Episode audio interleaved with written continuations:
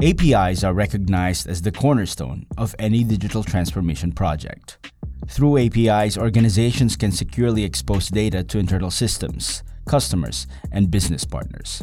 They can also be a path to new revenue opportunities by creating digital products out of an organization's data or business processes. Our guest for today describes APIs as the ultimate do over solution for enterprise IT. And in this round of cocktails, we discuss how organizations can establish a formal API program. We also take a look at both top down and bottom up organizational approaches towards digital transformation and discuss the align, define, and design approach to implementing APIs.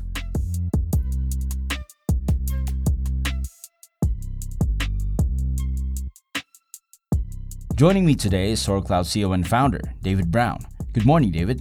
Good morning. And our guest for today is a highly experienced microservice architecture consultant with more than 20 years of experience in architecting, building, and deploying software products for Fortune 500 companies, as well as early stage startups. He's also the founder of LaunchAny, a consulting firm that specializes in digital transformation, API design, development, and cloud infrastructure.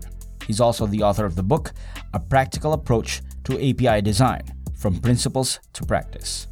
James Higginbotham, welcome to the show. How are you? Great. Uh, thanks for having me. All right, uh, James Higginbotham, uh, let's jump right in. So, you've previously discussed that when an organization undergoes digital transformation, they need to create a formal API program. So, what should be included in a formal API program? Uh, well, first, it's important to recognize that APIs are really the ultimate do over for an enterprise, whether they're producing product or whether it's just for their IT department. Uh, it's helping the organizations to start thinking about the digital capabilities that they bring uh, to their workforce, their partners, their customers. Uh, so, what I like to do is I like to look at an API program from eight core disciplines uh, as part of that digital transformation process.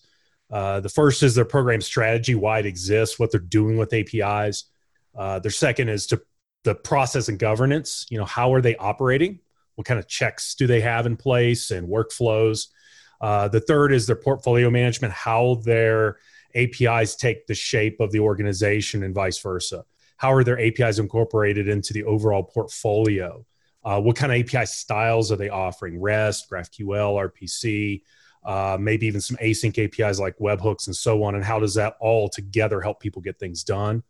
Uh, then we need to look at the discovery and the adoption side. So is the API documented well and is it discoverable? Are we making sure that people can find the APIs they need as part of that transformation program? Uh, fifth, are they onboarding uh, easily? Uh, are they onboarding developers easily? By that I mean, you know, how easy is it for a developer to get up and running with an API? or how difficult have they made it perhaps? Uh, we focus also on design and delivery. How are they designed? How we deliver the apis through the standard sdlc the software development lifecycle uh, we look at the management analytics aspects. Uh, how are they tracking the apis their usage? What ones are really being used heavily which ones aren't being used at all? And then finally we encourage product ownership of apis so how do we look at our apis overall as products so that we don't just release them once and then forget about them and treat them more like one off projects, but rather we treat them like products that we continue to release and improve, mature, and grow them over time. That last point kind of comes full circle back to where you started, right? In terms of determining from an organizational perspective, why are we doing this? You know, it's part of a digital transformation strategy, but we may be trying to uh, create new dig- digital products out of our data or services or processes. Mm-hmm. Um, and so let's talk about the sort of uh, organizational requirements from the perspective of people rather than the technology in terms of you know, getting everyone on board as to what the strategy is here and and uh, uh, why we're doing it and getting everyone everyone's buy-in what, what's the process there do you recommend yeah, so I see a few things. One is making sure that all the executives are in alignment. Uh, some digital transformation projects come from the executives down, but others start kind of from the ground up, uh, where there's a, a, need and a recognition, but we haven't fully uh, experienced the full buy in of the executives. So being able to hone the message, understand, and show uh, through execution the ability to transform the organization in some particular area and then reincorporating that messaging throughout. The other thing is training, making sure that teams are trained up on what this means. So we'll oftentimes fall back into the patterns that we always have, the way we build things. Uh, we'll we won't initially look for APIs. We're going to look at data stores. What's the data store that has the information I need, and who do I need to talk to to get access to it? And we don't look for those APIs. We don't look at developer portals. Uh, one of the other things that we see is is having that executive buy-in and having developer portals shifts the conversation quite a bit. I've been in organizations where they've had all these different APIs and they weren't gaining adoption. They they would come to me and say, "Well, we've got some APIs started, but no one's using them. How do we help with that?" And so it's evangelizing that throughout the organization. So there's a lot It's of about- preparation. That discoverability, right? So, it is. So, that that developer portal you're talking about is about Mhm. giving some accessibility to the APIs so that people within the organization can discover what's available. It, it is, um, and and there's there are multiple personas that need to, to look at a portal. We oftentimes focus on the developer. You know, where's the reference documentation that I need to write the code to integrate with this API, and that's super important. But one of the factors that is not always thought about is the evangelistic capabilities that the portal gives. So one of the clients that I had, they went from a few APIs and a developer portal that was behind a login screen inside their API management layer that only about five people had access to, Mm. to a, a portal where VPs that had never written a line of code before were running around showing the portal and being able to demonstrate not just the reference documentation, but what are the capabilities that the APIs are delivering to the organization and to the marketplace. And they were actually evangelizing all over the organization. So every time they would travel to one of their other um, office locations across North America and even overseas, they would uh, they would be showing the portal and being able to see see what we're doing today. Oh, look, actually, there's a new capability that's been released that I didn't even see last time I pulled this up. And they become evangelists and help spread that word. And that is absolutely instrumental to a digital transformation effort. Otherwise, it kind of stays inside of IT and gets locked inside of it and siloed, and it doesn't break out of that. Yeah, for the, and for those that are not familiar with developer portals, what kind of things would you expect to see in a developer portal? So, so some of the primary things we see is the API documentation, um, how to use an API. We oftentimes have documentation on how to get started or how to register your application so that you can access the API. But really, developer portals can take on a life of their own, and they really should be treated like a product, like anything else. And that means understanding who's going to be visiting the portal and bringing content to bear that helps people use that portal effectively. And that means helping people understand what exists you know what kinds of things already exist to, there and keeping it in a, a, very high level form of discussion or content rather than uh, something that's very technical so that the non-technical people in the team can can go to the portal and reference it and see what kind of apis do we have? Um, how do i use an api how do i get started? Uh, and then they also will oftentimes have uh, documentation for style guides that tell people kind of here's how to how you want to design your APIs so they all look consistent. There'll be reference documentation on how to actually use them. They'll oftentimes have examples as well, and even reference applications you can download or view or, or interact with, and, uh, and and and documentation that you can interact with as well to try out the APIs. So it should be you know kind of multifaceted, not just focused on on the few developers in your organization that may be needing to use it.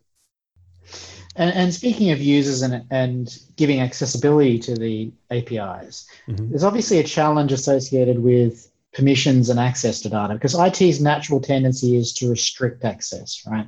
So to provide the minimum level of permissions. And so if you're creating an API, you might tend to want to restrict the number of people that are allowed to access that API. Mm-hmm. But when you're talking about a large dispersed organization, um, how do you balance that challenge of providing only that access that is required from a security and privacy point of view mm-hmm. to mass adoption and digital transformation and agile organization that can discover these APIs and respond quickly? Yeah, that, that it is a, a, very big challenge, and a lot of the organizations I work with are dealing with with anything from PII data to regulatory requirements that restrict what they're able to do. So they often do a few different things. One is they categorize or classify their APIs uh, as to what kind of PII data, if any, uh, it may be offering. And so they'll have kind of a base level of acceptance that if someone onboards with an API, one, they're going to do it in a sandbox environment, not production. And they're working with an API that uh, doesn't have those kinds of uh, rigid requirements. Uh, they don't offer any kind of that, that concerning data. Uh, the, the other thing that they do is they oftentimes partition their APIs. So they may partition them into different portfolios. Some of those portfolios would be private and would be only used for internal purposes. And furthermore, they may be restricted inside of certain data centers that have certain types of compliance and auditability that others may not. And they'll use those kinds of techniques to try to keep the organization as open as possible and then have the kinds of typical processes, approval processes you would expect for the more restrictive APIs. That way, they're encouraging APIs to be built and deployed. They're reviewed for the types of data that they're exposing, and then they're categorized and uh, partitioned accordingly. Mm. And there's something else I want to dive into as well. Something you mentioned earlier about API adoption occurring from both a uh, bottom up and a top down demand approach. Mm-hmm. So we often think of digital transformation strategies as being driven by board level decisions or executive decisions, um, operational efficiencies from you know, management level or new products from management level. But in actual fact, a lot of it is demand driven, right? So the bottom up mm-hmm. approach where you just have developers trying to solve problems on a day to day basis, right? So where is digital transformation realistically occurring in an organization? Because we think of it being applied as a st- strategic move and decision being driven by top level management. It, but is that actually what's occurring, or is it just people solving problems and using APIs to solve problems? Yeah, it's it's definitely a, a, bit of both. I mean, we we see the need for the executive buy-in and the executive vision and execution from the top down to really drive drive the uh, the budgets necessary to take a large organization let's say 10,000 15,000 developers you know 2 3,000 scrum teams and try to shift them over to a new direction and transform themselves. That takes kind of that top down and complete buy-in and and large budgets but they don't often start that way from what i've seen. I sometimes see organizations that uh, you'll see things like uh, solution architects and uh, mid-level managers that really understand the value of reusing apis many of those uh, folks that are doing that saw the last um, the last couple decades with our service oriented architectures and SOAP and things like that. And they saw how you could either build services or, in this case, APIs that were reusable and that we could leverage time and again. And then they also saw the one off integrations that came up from all the different e-commerce solutions and supply chain solutions that required us to rewrite and rewrite new and different integrations every time. So I think there's there's kind of a combination. And in the case of kind of the bottom up or mid up sort of approach, they'll oftentimes take something that has already been budgeted and is in flight and they'll start to use that to demonstrate the values uh, that can exist and the approaches and the shift in mindset that can exist. And then they take that upward to get uh, future follow up and, and buy in from the executives to get the larger budgets they need, which means they have to be a little scrappy in the beginning uh, until they can get everything officially adopted and, and, and at a larger scale.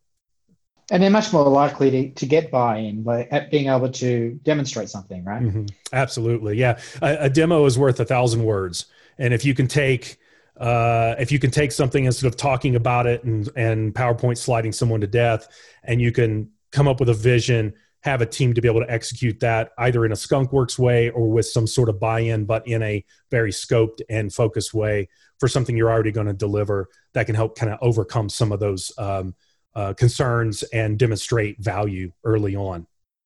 Hmm, particularly if you can render some pretty charts from your uh, API yes. as well. Absolutely. Yeah. If you, if you can go and say, well, look, we, we built this API and this was actually fundamental in this feature for our mobile app, and we're running millions of API requests per day through this or per mm. hour through this or whatever it is. Uh, that, wow, that goes heaps into uh, really being able to transform somebody's mind and say, well, if we can do it here, we can do it in the rest of the organization. Totally. Let's talk uh, about the uh, technology considerations from a developer's perspective. So, what are some of the you've, you've uh, written about some of the essential considerations for developers when creating API specifications? Uh, run us through those. Yeah, so so a lot of what I like to do is encourage developers to to slow down a little bit. We we're always eager, and, and I'm a developer as well, to, to kind of get in and start writing code. And while code is really absolutely fun and exciting to build and see it all come together, uh, it's oftentimes important for us to step back a bit. And so I encourage development teams to slow down and align, define, and design their API. Aligning meaning making sure that we understand what the APIs need to do, uh, the outcomes it needs to produce, making sure that we're breaking down those assumptions that every line of our code is going to have wrapped into it.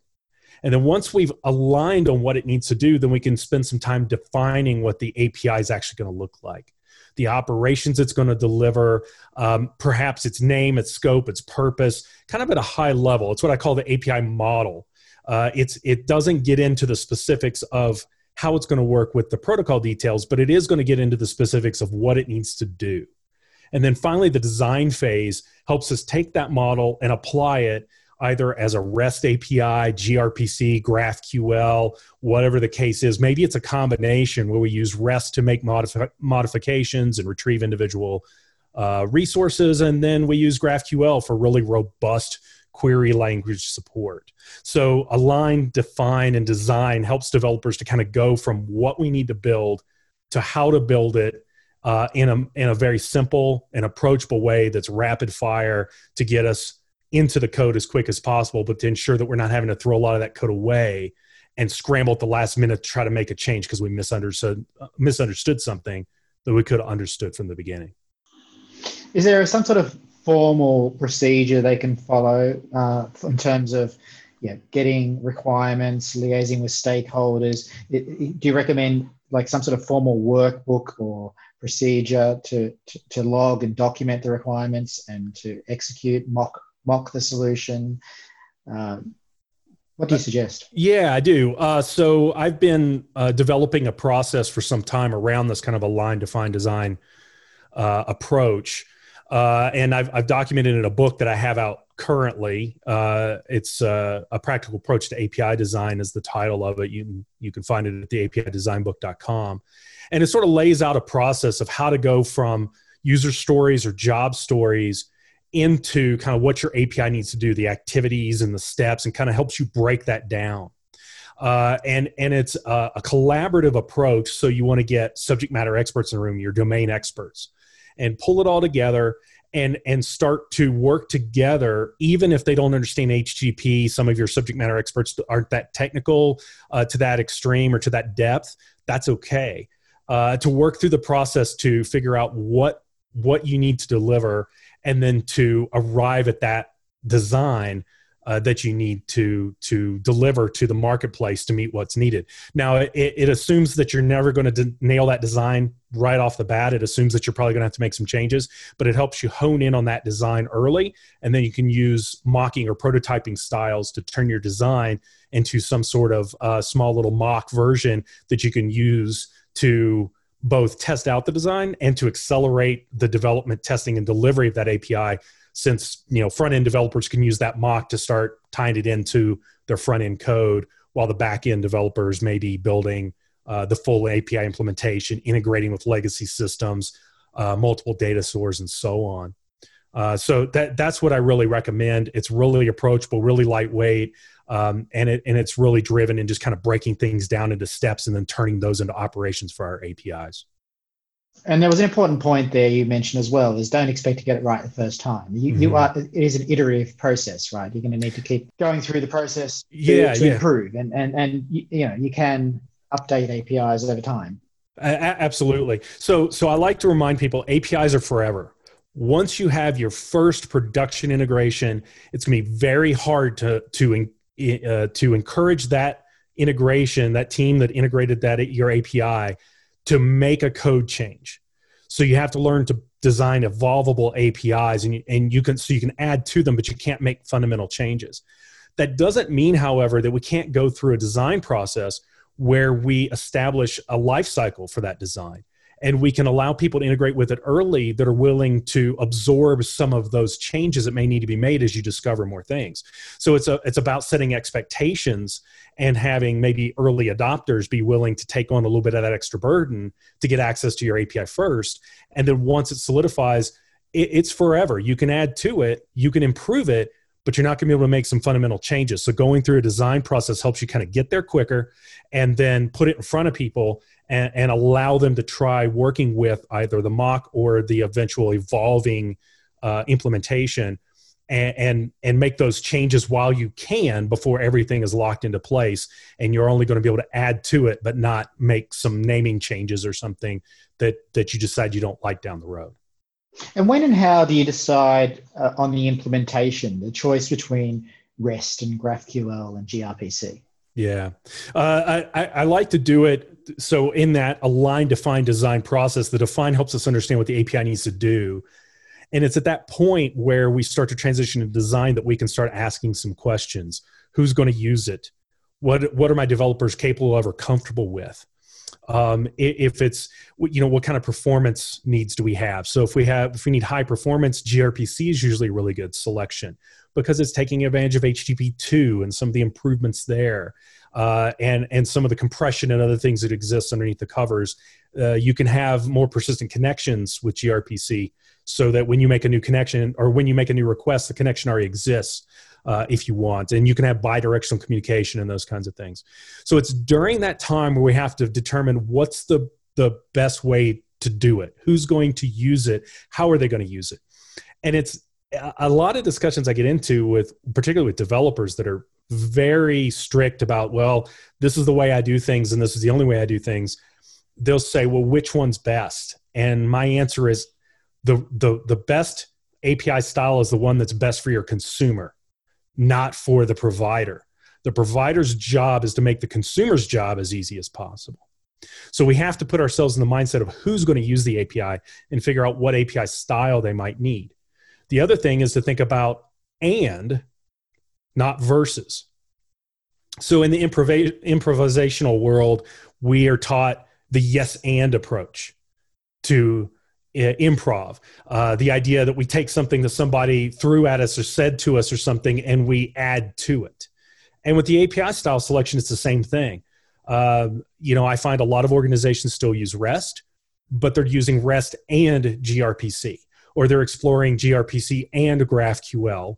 And they're also looking at async api styles like web hooks and server sent events and web sockets to be able to push things back and forth so that it's not just strictly request response so it's during that kind of defined design transition where we start to ask ourselves, okay, how are people going to use this? Now that we know what it needs to do, how are they going to use it and what styles are right for these uh, operations that we're going to bring forth? There's a lot of technical decisions you've just mentioned there, right? Mm-hmm. Some, some, design styles and uh, implementation uh, options.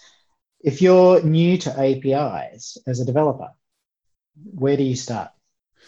Uh, I recommend, first of all, um, starting with REST. And the, what I do is I say start with REST, but really start with HTTP.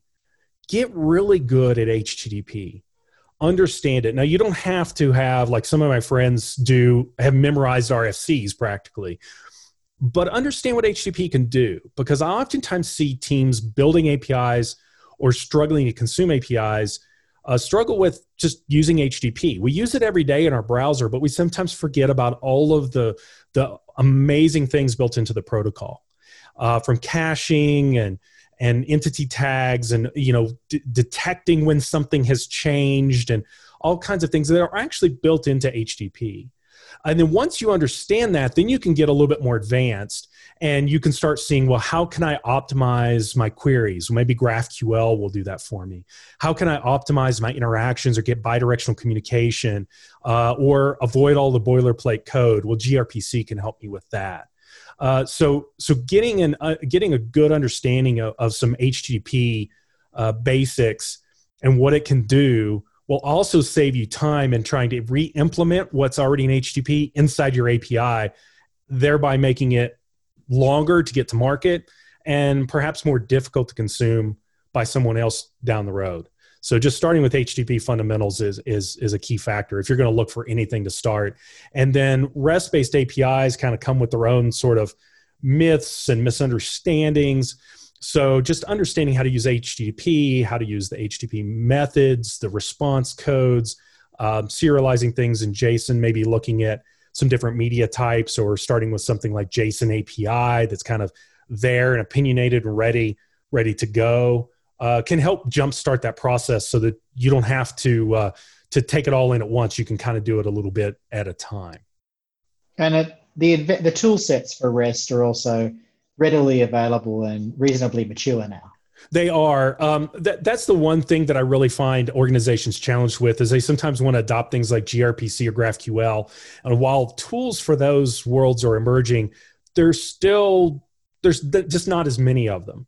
Uh, and, and, so the default tends to be REST and HTTP. So any tool you pick up can make a GET request, a POST request, whatever you need. Uh, but to formulate the right standard request response formats for gRPC or for GraphQL is a lot more difficult. And, and there are tools coming out to make it easier, to make it better. Uh, but if you're just starting out and you want to be able to leverage some of those tools to get you going faster, to keep you from having to sit at the command line and give you kind of a graphical interface to it, almost like an IDE to work with an API, then, then REST is a really uh, great way to go to get started. Even as a software company, we took the same approach rest is where we got started. so yeah. we've to- totally nailed rest.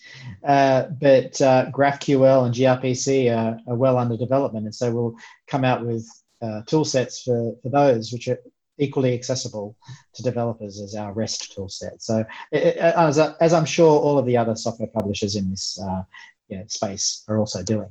So the, the tool mm-hmm. sets will evolve, but REST they, they are already mature. Yeah. Yeah. Great.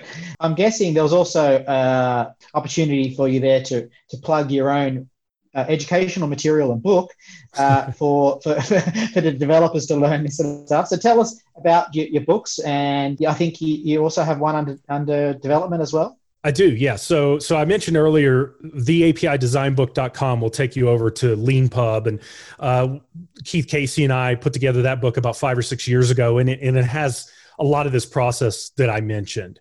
Uh, so it's there, and that was used to build our API training courses that we've delivered to thousands and thousands of people all over the world. Uh, so we go in and we we start from what is an API and how does HTTP work, all the way up to consuming APIs and designing them as part of our training. So if you if you get the book, then you have kind of the basics of what we deliver in training. Uh, we've done that on site, and we also do it uh, virtually. Uh, but I'm also working on a new book. So um, Vaughn Vernon, who's known well in the domain-driven design space, has a signature series from Addison Wesley, uh, and we're working on uh, an API design book that really takes kind of what Keith and I started, and it blends in some of the domain-driven design techniques that are out there, as well as some other insights that I've gained by by helping teams design APIs and training them how to scale uh, design processes as part of the digital transformation. So we're, we're taking that kind of aligned design or aligned defined design process and expand it a little bit and talking about how to do things like event storming and job stories and how to design evolvable APIs and how to go from a model to REST uh, RPC, GraphQL, documentation and testing strategies, and how to scale and manage your API program all in one book. So I'm looking, I'm, I'm currently putting that together now, and it should be out sometime spring of 2021. So really excited about that as well. That's exciting. Big project. How, how long, out of interest, how long does it take you to write a book like that? Uh, yeah, so Keith, it took Keith and I uh, quite a few months, but we we did a lean approach to the first book we released. Uh, so we would release a few chapters at a time. And the sooner you bought the book, the lower the price was. And, and then we just bumped the price up with each subsequent release. So if you got in early and supported us, then, then you got a little bit of a discount. That's how we did the first one. And, and we kind of spread that over a couple of years because we would be out on the road training uh, quite often, and so it take a little while to build it. So it took a couple of years really to build that one. Uh, this new book, uh, I'm really hoping to have wrapped up in the next uh, couple of months, and then of course with the editorial review and all the other steps uh, to go to print uh, that'll bring it sometime in, in probably spring uh, uh, of next year. So so it, it takes a little while um, even with as many times as i've taught the material it takes a little while to get it into print form and really get it in a way that everybody can can understand it with great numbers of examples to to demonstrate different um, success and, and failure paths through the process of of uh, you know growing your API program and uh, and helping to design them and then scale that that process out. Brilliant. Uh, looking forward to seeing it, and maybe we can get you back when it's out, and we can talk about some of the concepts which you uh, mentioned in there. That'd be great. And James, how can the uh, listeners uh, follow follow you on social media? Yeah, so I'm on Twitter at launch any uh, L A U N C H A N Y. Uh, you can also go to launchany.com.